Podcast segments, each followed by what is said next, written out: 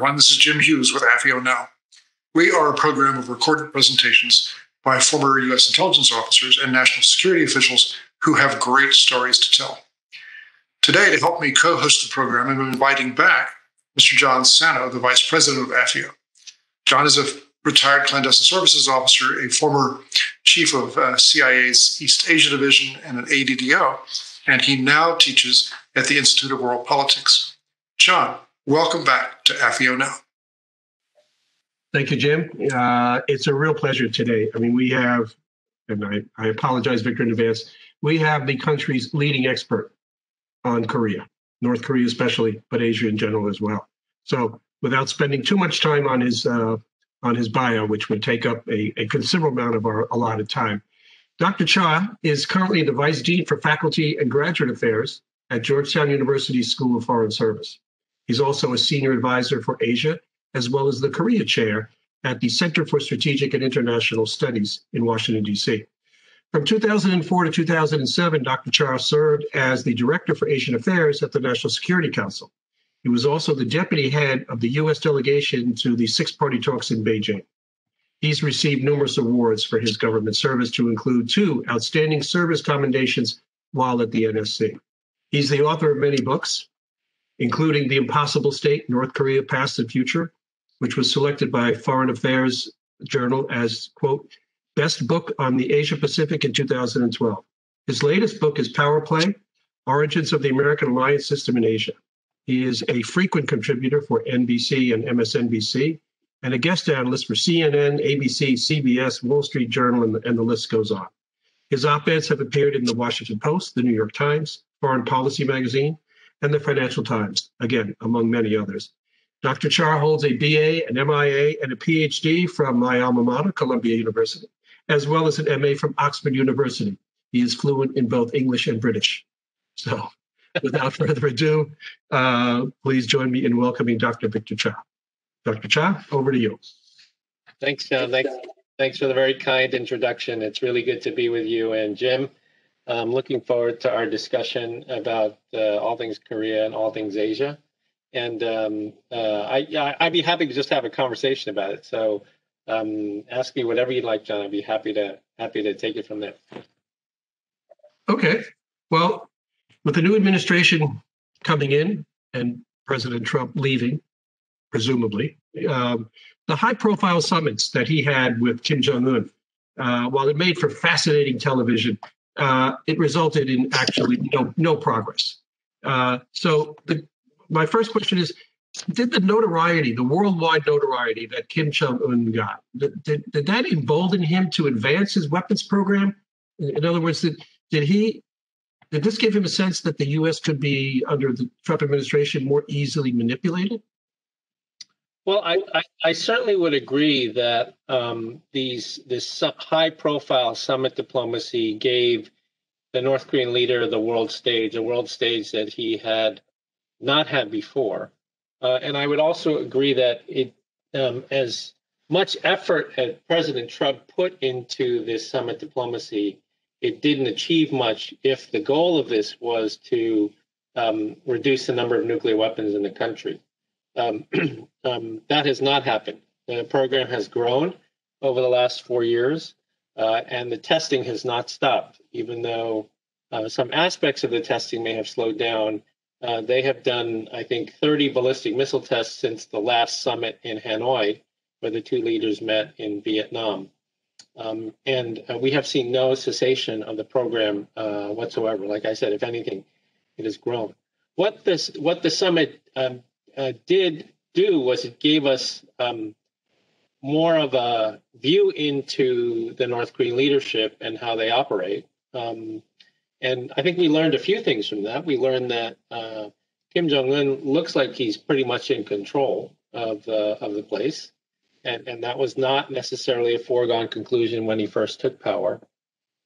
Um, I think we also learned that the uh, North Korean leader really worries about some of the sanctions that are on the country right now, because that was the main thing that he asked for.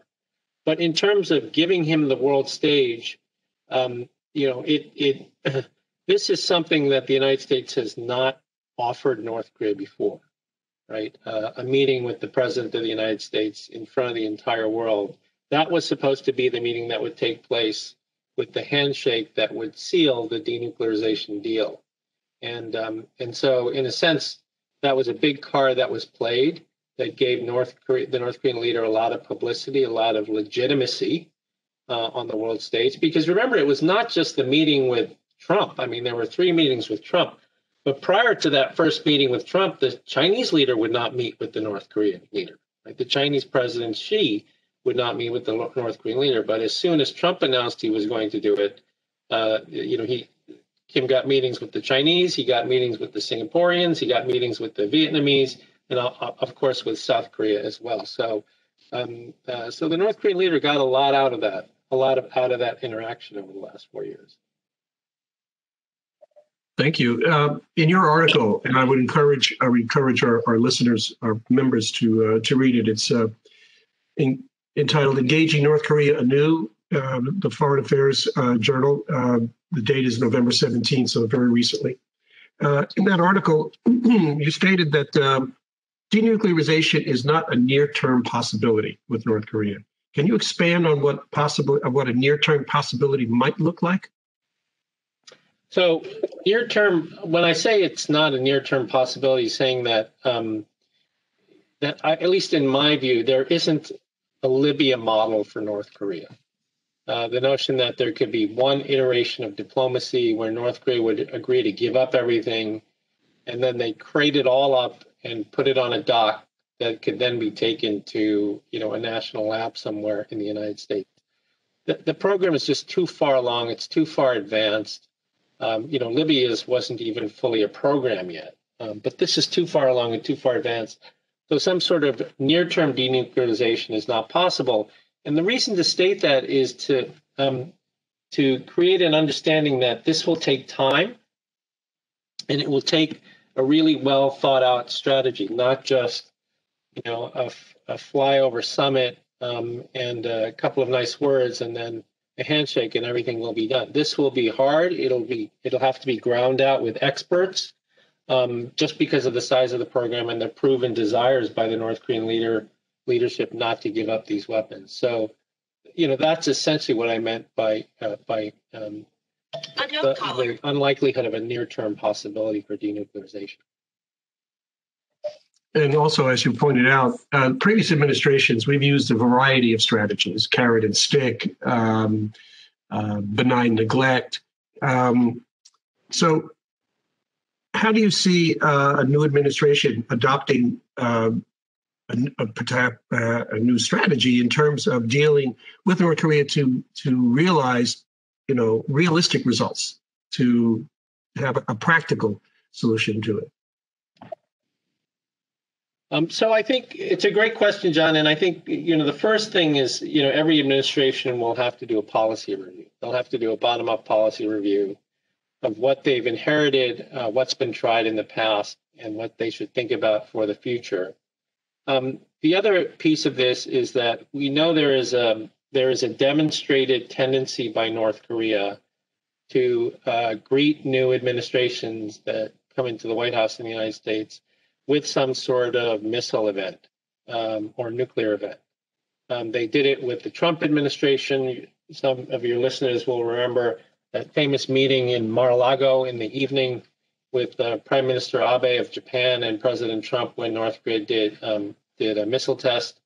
Uh, they did it to President Obama as well. Um, I think within three months of his taking office, a long-range rocket shot, and then within five months they did a nuclear test. So um, and the point of mentioning those two things is that one of them will influence the other. So if if there is a policy review going on and North Korea behaves as it, as it has done in the past and does some sort of testing, that's naturally going to influence the shape of the policy review, probably in a direction that focuses much more on sanctions than anything else. And so then the real problem is how you move forward from two steps back, if you will. If you start two steps back, how do you how do you move forward? And if we're in that situation, it will take time. I mean, be frank, it'll take you know almost a year probably before um, we can get back to negotiations if we go through another cycle of provocations. Um, but then I think the key going forward from the U.S. side is, um, to quote uh, Defense Secretary Bill Perry from a long time ago, is um, for the policy uh, folks to understand that we, you know, we've got to deal with the situation as it is and not as we wish it to be, which is, you know, a pretty far along nuclear weapons program where near-term denuclearization is not possible. So we need to focus on practical things like capping the program and freezing it so it doesn't grow anymore, uh, and then focusing on ways of reducing the threat as interim steps towards the ultimate goal of denuclearization. And on the North Korean side, I think there has to there has to be a uh, realization that um, that continuing down this path is going to make it very difficult for the North Korean people and the North Korean economy and the North Korean leadership because I think there's um, uh, there's a limit to how much um, pain they can take from international sanctions. They are under, under arguably the severest sanctions ever right now that are self-imposed because of the fear of COVID inside the country. They basically shut off the border from all from all international trade. So, um, so I think with if that's the basis, and it's not a very pretty basis to start from, you know, there there might be the possibility for moving forward in terms of a negotiation. One of the things that you also mentioned was, um, and this freeze or cap. Um, one of the biggest obstacles has been North Korea's refusal, in essence, to uh, to provide a, a, verifiable inventory of their nuclear weapons and their missiles. Um, do you think that's because the numbers might surprise us and that we may make reduction part of the uh, negotiating um, position on the U.S. part? Well, I mean, I think you know the North Koreans are are worried very much about um, um, verification, uh, that level of intrusion. Sure, I think it's partly because there's um, probably capabilities that they're hiding, um, that they, you know, clearly only want to make available to the public um, the old facility at Yongbyon, the plutonium-based reactor, and some of the ancillary facilities. Um, but um, the declaration has always been the sticking point in the in the in the past agreements because you know it's an opaque regime and it doesn't really want to show the world what it what it has. Um, and and that would mean access not just to Yongbyon, but all over, you know, all over the country. As we've been profiling in our in our on our CSIS research, the there are you know three belts of missile bases arrayed going up the peninsula. I mean, many of your listeners already know know these sorts of things based on their work inside the government, but you know, based on open source uh, satellite imagery, we can see a lot of these facilities and you know, they've never been part of any inspection regime, any declaration, anything of that nature. And yet these are relevant delivery capabilities for WMD to uh, hurt our, you know, allies as well as the United States. So, so I think, yeah, the, the, the declaration has always been hard for them to give because it means revealing, um, you know, all of what they have and then subject subjecting it to verification from outside um, authorities, which they don't want all these people crawling around North Korea looking at everything that they have. And you mentioned, you know, again back to the uh, to the freeze. Um, would that be a, if they were to accept that? Would that be a period of confidence building on both sides? Yeah, I mean, I think the freeze would be an important place, at least for both sides to start, because you know there really isn't another place to start. I mean, we you have to start at step one, which is, you know, it might be it might be um, trying to freeze the operations at the Yongbyon reactor, uh, freeze whatever things they're doing around the Yongbyon reactor that um, uh, might be part of uh, the other program that they're that they're building. But um, um, you know, this is for one you're with because we've done this part of the negotiation before you know, it would be criticized politically as being buying about buying the same horse yet again. We've heard that phrase before, but you know, it's it's a necessary part of the process. You, you you've got to be able to at least work on stopping it. And yes, there would be um, probably some relaxation of sanctions in return for uh, this freeze that takes place, and that might build some confidence. But one of the things that we've learned from the past negotiations is that in and of itself does not build enough confidence between the two sides. Right? They both are still highly distrustful of each other in the so-called freeze for freeze phase of the negotiation. And you know whether it was I don't know how many years, what six years under the agreed frameworks implementation, or two to three years under the six-party talks um, um, um, joint statement implementation. You know those were both freeze for freeze deals that provided things to North Korea in return for um, allowing um, a, a, a, a, see, a, stopping and then monitoring of the program, but it, it didn't create trust between the two sides. And so that's why there needs to be something more beyond that um, that we have to think about uh, beyond the freeze for freeze, this initial freeze for freeze step. So I would guess then that if North Korea were to offer a counterproposal of, okay, we'll freeze, but then we get to keep what we have, would that be acceptable? In other words, they already, I mean, they view themselves obviously as a de facto nuclear state. Would that, if they were to propose such uh, a recommendation, we'll take the freeze, we won't produce any more missiles, we won't do any more nuclear testing, and we won't sell our nuclear weapons, uh, and maybe even rejoin the NPT and, and join the uh, MTCR. Would that you think that would be an acceptable alternative? I mean that I would I would characterize that as a good um, a, a new a good a new and a positive interim step to denuclearization. I mean, it would be a good it, it would be those would be great accomplishments if we could accomplish those things that you just described. Those would be new and those would be important steps in terms of reducing the threat.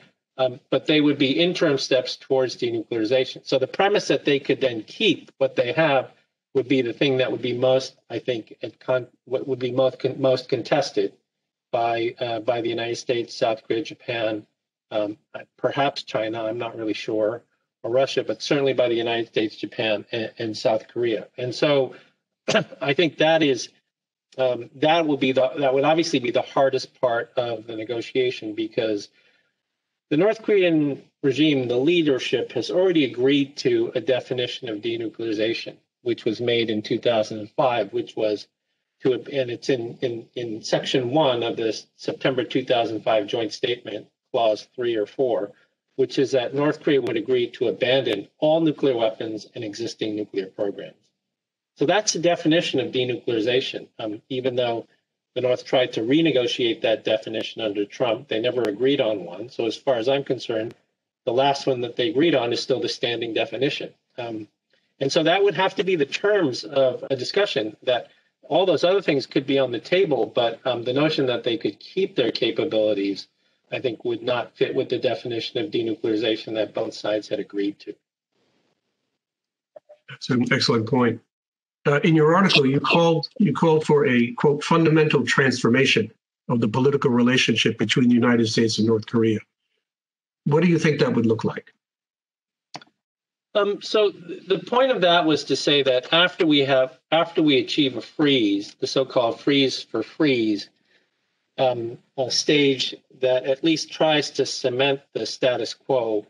Um, the choice then at that point is to either try to get another verifiable declaration, which you know I think would fail because it failed the last two times we tried to do it, or to try to do something different. And so my suggestion was that we try at that point to move to a political track and try to focus on improving, transforming the political relationship between the between North Korea and its neighbors as a way to try to build um, a better foundation for uh, you know these harder denuclearization steps that come down the road. Um, you know, I think one of the things about the past demands of U.S. policy in North Korea was that I don't think it ever really acknowledged how difficult denuclearization is. I mean, it's a difficult, as you said, you know, it's a difficult choice for North Korea to make, and so, um, so trying to at least stop the, at least freeze the the situation now and work on a political discussion to transform the relationship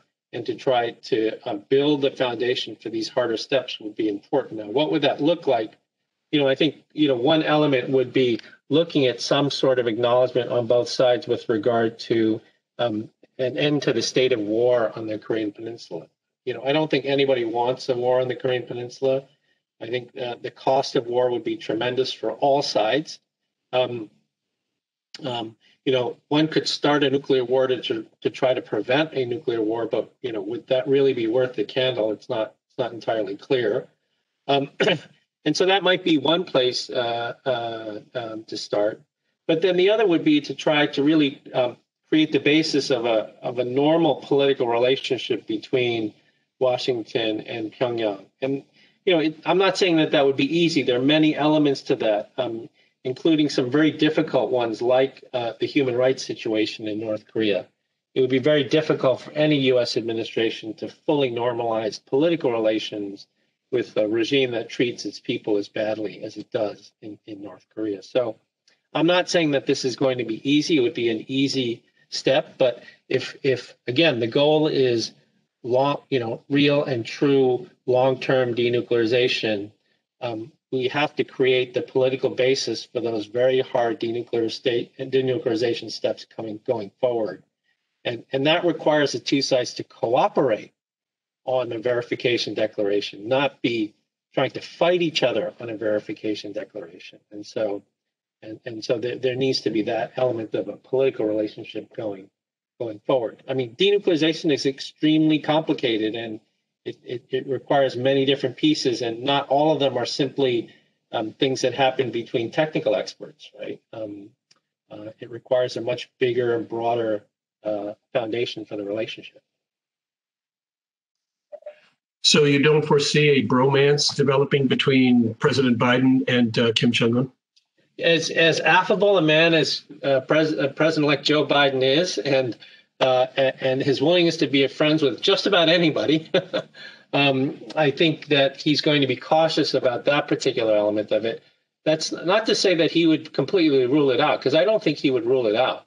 Uh, but um, it would have to be you know, after some real steps have been made in ter- and unprecedented steps have been made by experts on um, elements of this denuclear of this denuclearization path going forward, um, you know, and then we might see, you know, the possibility of some interaction between them. But I, I, I really doubt that they will do it, you know, the way that uh, the Trump administration did was, which was to lead with sort of the summit and hope that that would then trickle down and create a mandate on both sides for, for denuclearization.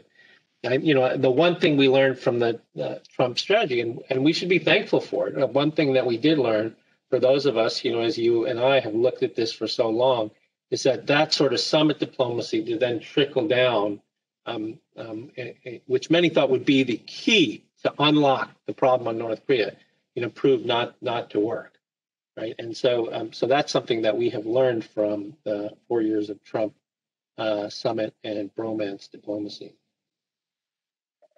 Good point. Um, let me switch gears slightly. There was a lot of talk about Kim Jong Un's health earlier this year, uh, speculation as to what would happen if he were to prematurely die.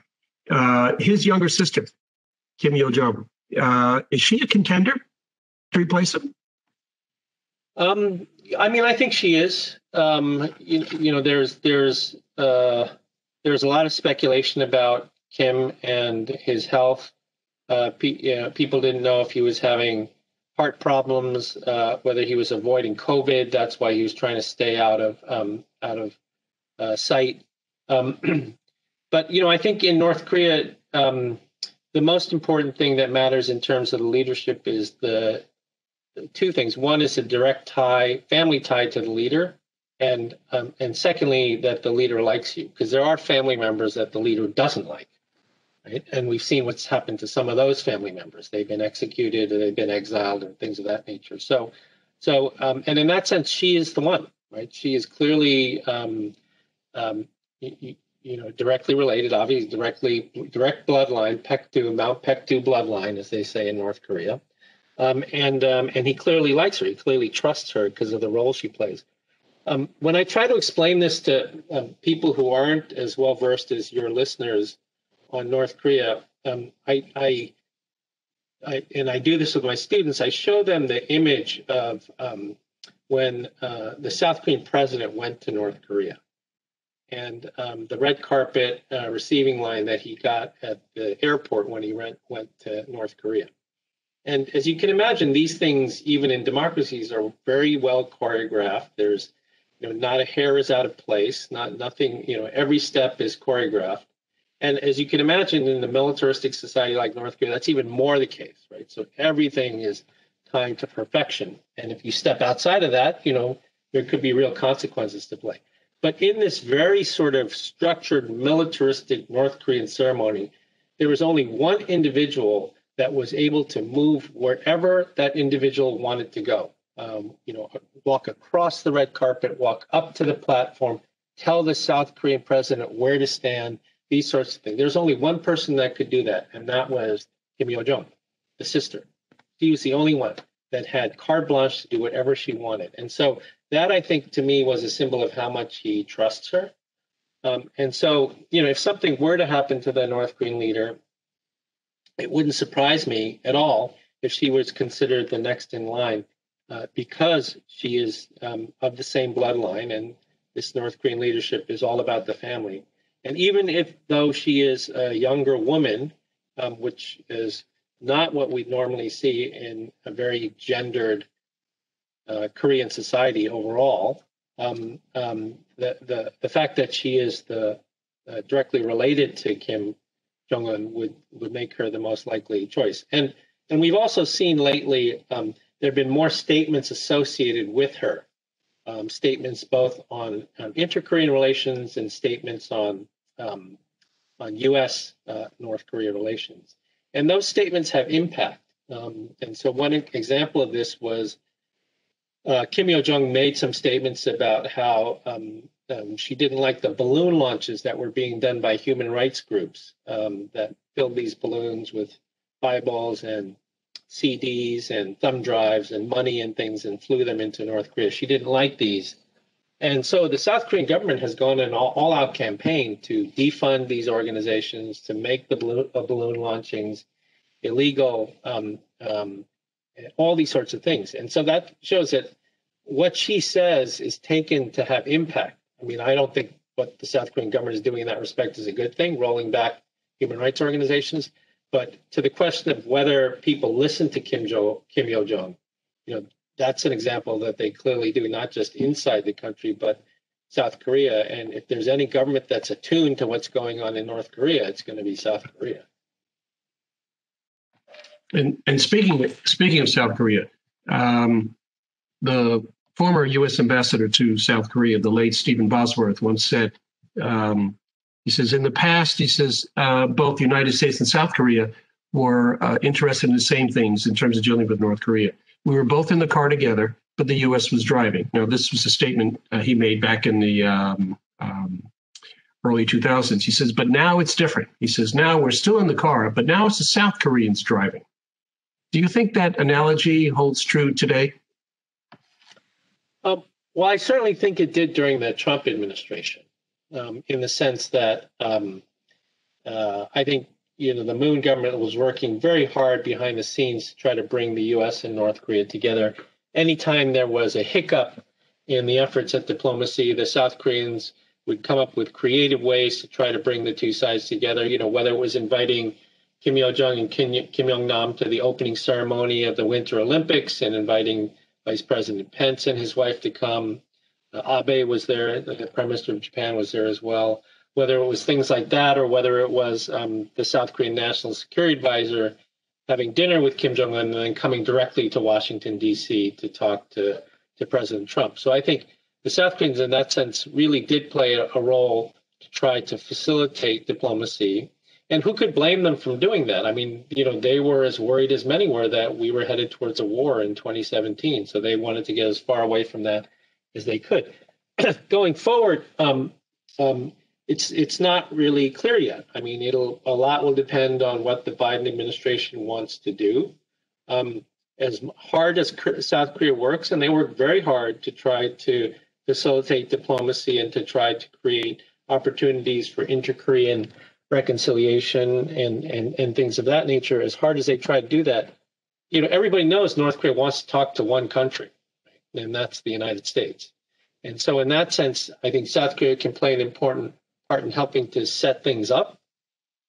But in the end, the United States has to drive the car, um, whether it's on things like um, a, a freeze, an end of war declaration, you know, a, a, a, ver- a verifiable nuclear declaration um, or, or, or, disablement, dismantlement, all of these sorts of steps. I mean, the United States um, has to be driving the car. So, in, in that regard, do you think a, a peace treaty to replace the existing armistice would be a step in the right direction, or is that something that we would hold on to as a reward of sorts if North Korea demonstrates that they have some interest in, in denuclearization? Yeah, it's a good question, and it's a hard one to answer. I mean, I think a peace treaty might be a step too far, frankly. Um, and and you know, some may think this is semantics, but you know, I don't necessarily think it's semantics. I mean, a treaty, first of all, would have to be ratified by um, uh, the Senate, at least on our side, and probably the other legislatures. It would have to involve most likely the four parties: South Korea, China, the U.S., and, and North Korea, the signatories to the, arm- the armistice, although South Korea never signed the armistice. Um, but but most importantly, I think it, it would be difficult to do because of the ratification part and because a treaty would, in a sense, it could it could convey a codification of the status quo in the sense that North Korea would remain a nuclear weapon state, ra- rather than a political declaration saying that all sides acknowledge that um, we don't want war on the peninsula we want to end the state of war on the Korean peninsula. Um, would be um, um, it would be a um, more of a political step than it would be a treaty. It could be a step towards a treaty, but it would be a, a real statement of intentions. And one of North Korea's big hangups on the United States has always been, and North Korean negotiators has said this to me a million times, right? You don't end your hostile policy, right? You know, when will they give up their nuclear weapons? When you end your hostile policy, you, the United States, end your hostile policy. So, you know, that could be one way of saying that the United States is not seeking a war on the Korean Peninsula. And we're not, right? We, we, we know we're not. We're not seeking a war on the Korean Peninsula, but it would it'd be a way to move from what is currently um, a state of hostilities to an end to that state of hostilities. But not ready for a, a peace treaty. A peace treaty might come, as your question suggests, at the end of the process when we've gotten much farther down the road of denuclearization. There are clear intentions to denuclearize. Um, at that point, we might consider we might consider an actual treaty. And it could also give impetus to the North Koreans' demands to remove U.S. troops if there were a, a peace treaty. Why do you need these people here? Uh, and the other part, and, and tell me if you think this is just rhetoric on the part of uh, the North Koreans. They've always said that their their uh, intention is to reunify the peninsula, but under their their uh, their regime. Uh, and the first step is obviously removal of U.S. Um, U.S. troops, uh, and then some socialization, if not communization, of the South. Is that rhetoric, or do you think that they're they, they are honestly and truly intent on reunifying the country under their terms? Um, so I don't, you know, so I don't know, right? We don't know the answer to that. I mean, I think that um, you we have to accept that that language still exists, um, that they still say things like that. And I'm sure there are elements of the North Korean leadership and society that really still believe that is that is possible. I do agree with you that um, um, one of the things that they are looking for uh, clearly is a weakening of the U.S. Korean alliance. Um, that might be manifest in things like the ground troops being pulled out um, and weakening South Korean confidence in the U.S security guarantee. You know, I think that those are clearly part of, of the strategy. Um, but I've always believed we've got to take the North Koreans at their word. and, if they say that that is certainly part of their strategy, um, um, um, uh, we can't deny that it's not. Um, and the real question is how do you how do you shape, you know, nation states from um, their, their long stated intentions to something different, you know, through a process of diplomacy, engagement, as well as compellence, right? Uh, coercive diplomacy as well. Okay, um, we're coming up on our time limits, but the, uh, one final question. It is late January. Uh, President elect Biden has been inaugurated as president. President Trump has actually left the White House and uh, and Kim Jong Un launches his new ICBM that was recently on uh, on display um, across the sea of Japan. What does the president do? So that would be a very bad situation, frankly. Um, I think it would it would compel um, the United States to uh, you know move in um, into a much more coercive track. I mean, if they were to launch this ICBM um, to demonstrate a range and ability to hit the United States, um, um, you know, falling short of hitting the United States, but th- for that purpose, um, I mean, I think that would require um, the United States really to go to a much more coercive position. Now, you know, what does that mean? It's not really clear. A lot of it depends on what um, the UN Security Council wants to do. It depends on what China is willing to do. It depends on what the South Koreans are willing to accept. Um, but it would clearly be a track of you know much more pressure and sanctions and containment. Um, you know, um, um, I think North Korea's demonstration of those capabilities would be a game changer in the sense that it would they would be trying to communicate that they now have a survivable force, and um, and so that would certainly mean much more um, uh, from the United States, South Korea, and Japan in terms of missile defense um, uh, and extended deterrence, um, and possibly even new offensive strike capabilities in and around the region. Um, but you know that's a track I think that clearly many people don't want to go down. It would be stupid for the North Koreans to do that. Um, when they have an opportunity to try to try to find a better path um, with uh, with a new administration that um, um, that is open to negotiation uh, and that is less unpredictable than what they've dealt with over the last four years. Hopefully that won't occur. So Right. I want to I want to really thank you, uh, Victor. This has been not just illuminating but fascinating. Um, the problem of North Korea is never going to go away. Certainly not in the, the next administration. Uh, and I think that the uh, having people such as you with uh, your experience and, and, and, knowledge on the issue, uh, that's certainly going to help. So again, thank you from uh, from all of us here at AFIO. And Jim, we return the podium to you. It's been fascinating to be the third person in the virtual room listening to this fascinating conversation between two real East Asia experts. I'd like to thank Dr. Victor Cha, CSIS, and John Sano. Gentlemen, it's been a real treat. Thank you very much. Very much. Well, thank you, Jim, and thank you, John, very much for the opportunity. And to all the listeners and to John and Jim, thank you for your service to the country. Thank you, Victor. Okay. Thank you, gentlemen.